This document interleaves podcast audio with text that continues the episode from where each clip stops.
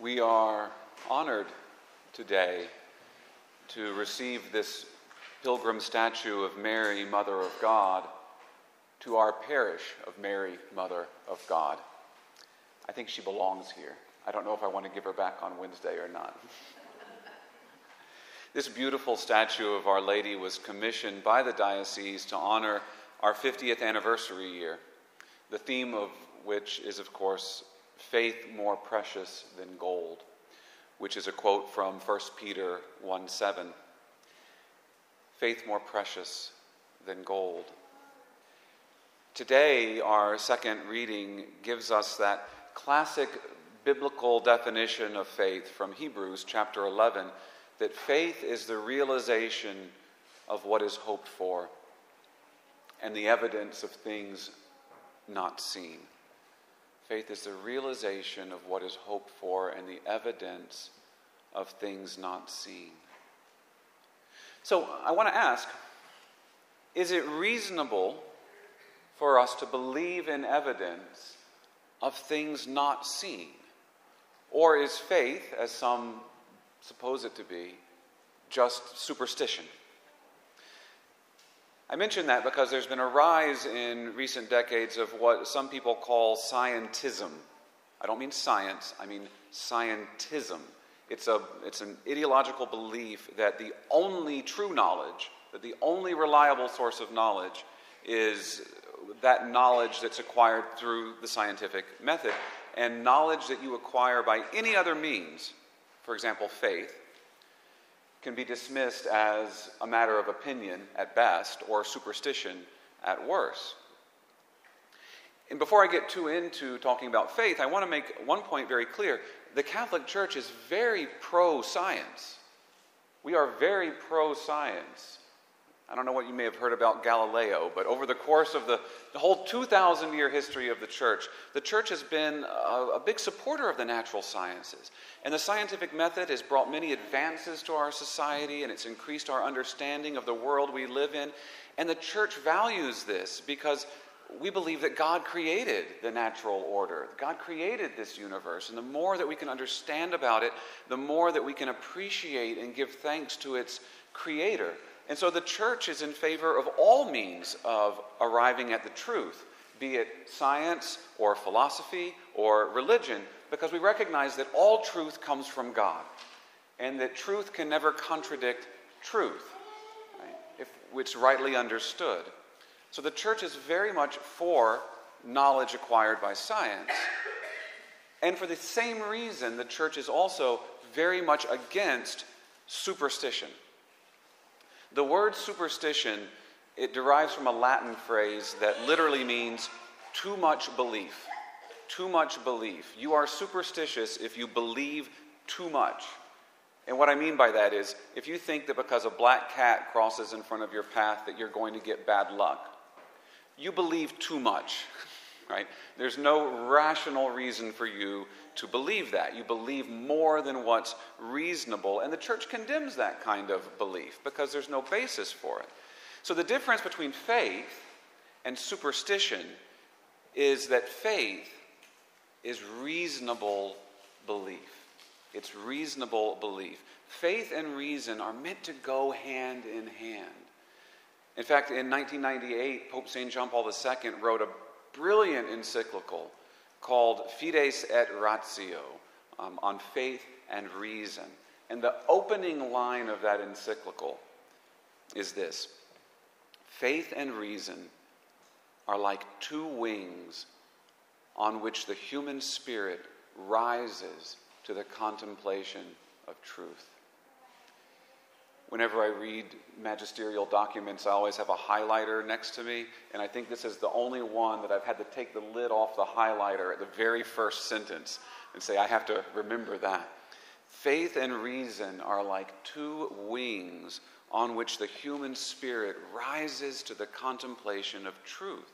So, just like the wings of a bird, faith and reason are meant to work in tandem with each other. I don't know about you, but I've never seen a one winged bird flying, right? You need two, you need both of the wings to make it work. So faith and reason are our two wings upon which we rise to the truth.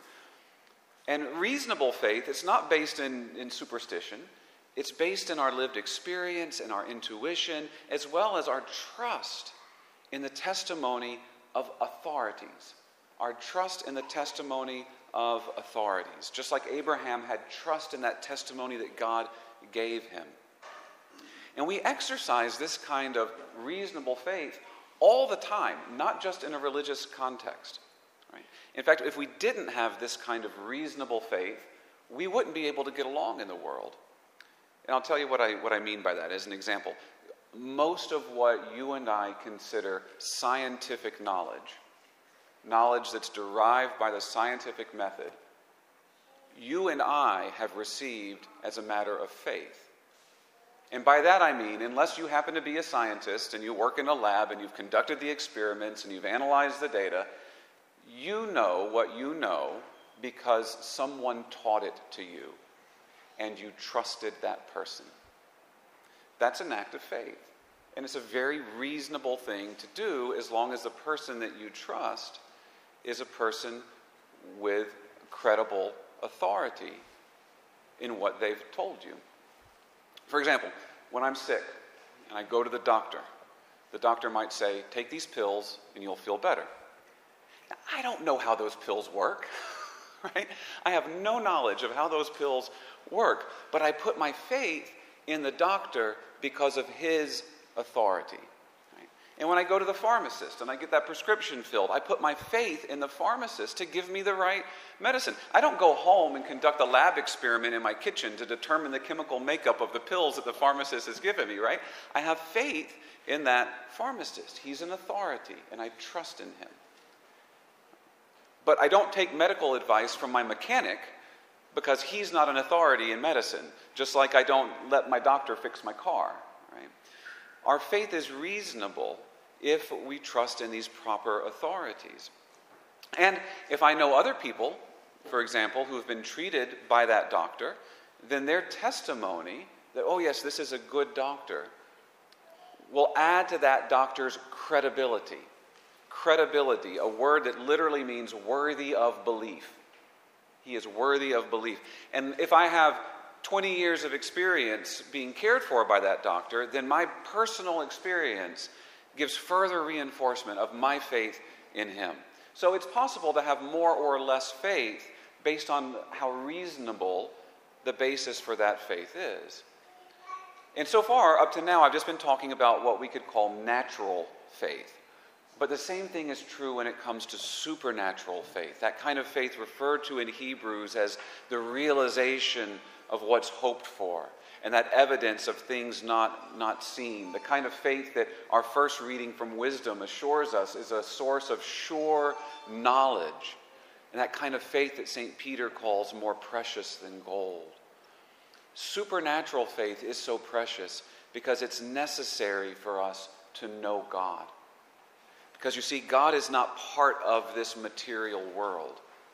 It's impossible to prove God's existence scientifically because God's not subject to observation and experimentation the same way that things of the natural world are. God exists outside of creation.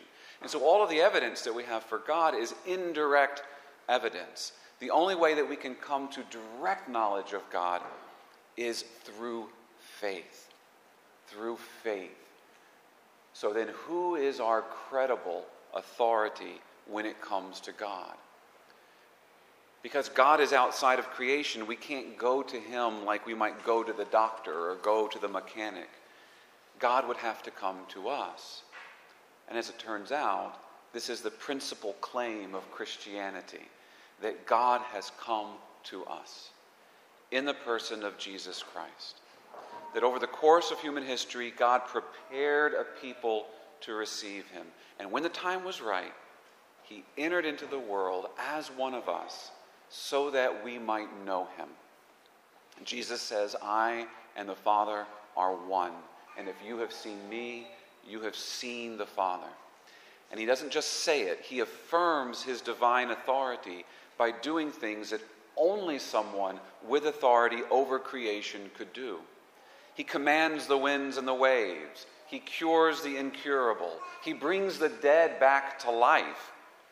And in the ultimate demonstration of his authority, he rises from the grave himself. Eyewitnesses of all of these things told others about them. They wrote down their experience. And most tellingly to us, they were willing to die for what they heard and saw Christ say and do. And I'm not just talking about one person or a few people or even a few dozen people, but hundreds of people witnessed these things. You know, sometimes people will try to dismiss Jesus uh, by claiming that there's, you know, no real historical record of Jesus outside of the Bible. Well, first of all, there is historical record of Jesus outside of the Bible, both from Roman and Jewish sources.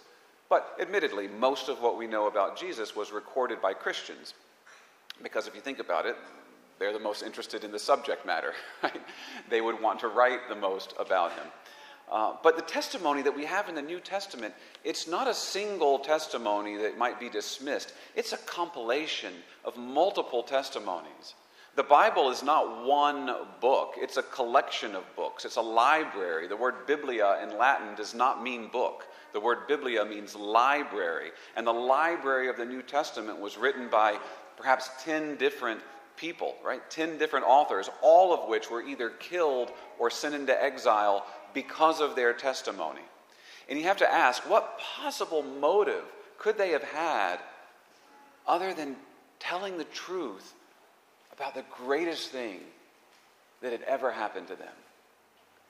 And according to that testimony that they give us, Jesus, who possessed this divine authority, gave that authority to others. He shared that authority with his apostles. He gave them the authority to bind and loose, which is a, a, Jewish idiom for the authority to make governing decisions. He gave them the authority to forgive sins, which is something the Jewish people understood only God could do. He gave them the authority to teach in his name, saying, He who hears you hears me. And he established a church on the foundation of those apostles, and he promised that the powers of death would not prevail against that church, meaning that church is still here today. And the only Christian body that has any reasonable claim historically to be that church is the Catholic Church that can trace an unbroken line of succession from bishops to bishops right back to the apostles until the present day. And so, for us to have faith in the Catholic Church and in her authority to teach and to govern and to sanctify in Jesus Christ's name, it's not unreasonable. That is not an unreasonable thing to believe. And just like our, our trust that we put in our mechanic or in our doctor, our faith in the church is bolstered by our lived experience as Christians and in the testimony of other people. Our lived experience tells us that there's something about religious belief that just makes our lives better. Study after study has, has shown the same thing that religious people generally are happier than non religious people.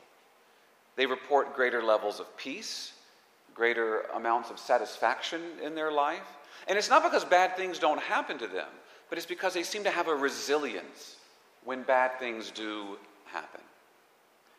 And then, of course, we have the testimony of our friends, our testimony of people that we trust. And I'm talking about our personal friends and our family members that we know and trust, but I'm also talking about our larger circle of friends in faith, the saints. If our faith is struggling, if your faith is struggling, I encourage you look to those whose faith was strong. Look to those examples of strong faith, like Blessed Carlo Acutis, or St. John Paul II, or Mother Teresa, or Edith Stein, or Josephine Bakhita, people who've gone through hard times, but were blessed through them because of their faith. And most especially, look to the Blessed Mother, who knew her Son and trusted in her Son more than anyone and is the very one that Jesus gives us as the preeminent model of Christian faith, what it means to have that supernatural faith in God. We can look to these people who come from such different backgrounds, these priests, these nuns, these scientists, these philosophers, these slaves, these school children, all of these people, and we can ask, what do they have in common? What did they have that the world lacks that made such a difference in their lives? And the answer to that question is faith. They had faith, a faith that enabled them to come to that sure knowledge of God and eventually to see God face to face in the beatific vision. A faith that enabled them in the light of God to see the world and to see themselves as they truly are, making it possible for them to become who and what they were meant to be. This is why our faith is rightly called more precious than gold. Not only is our faith reasonable, but it's the realization of all that we hope for. What could be more precious than that?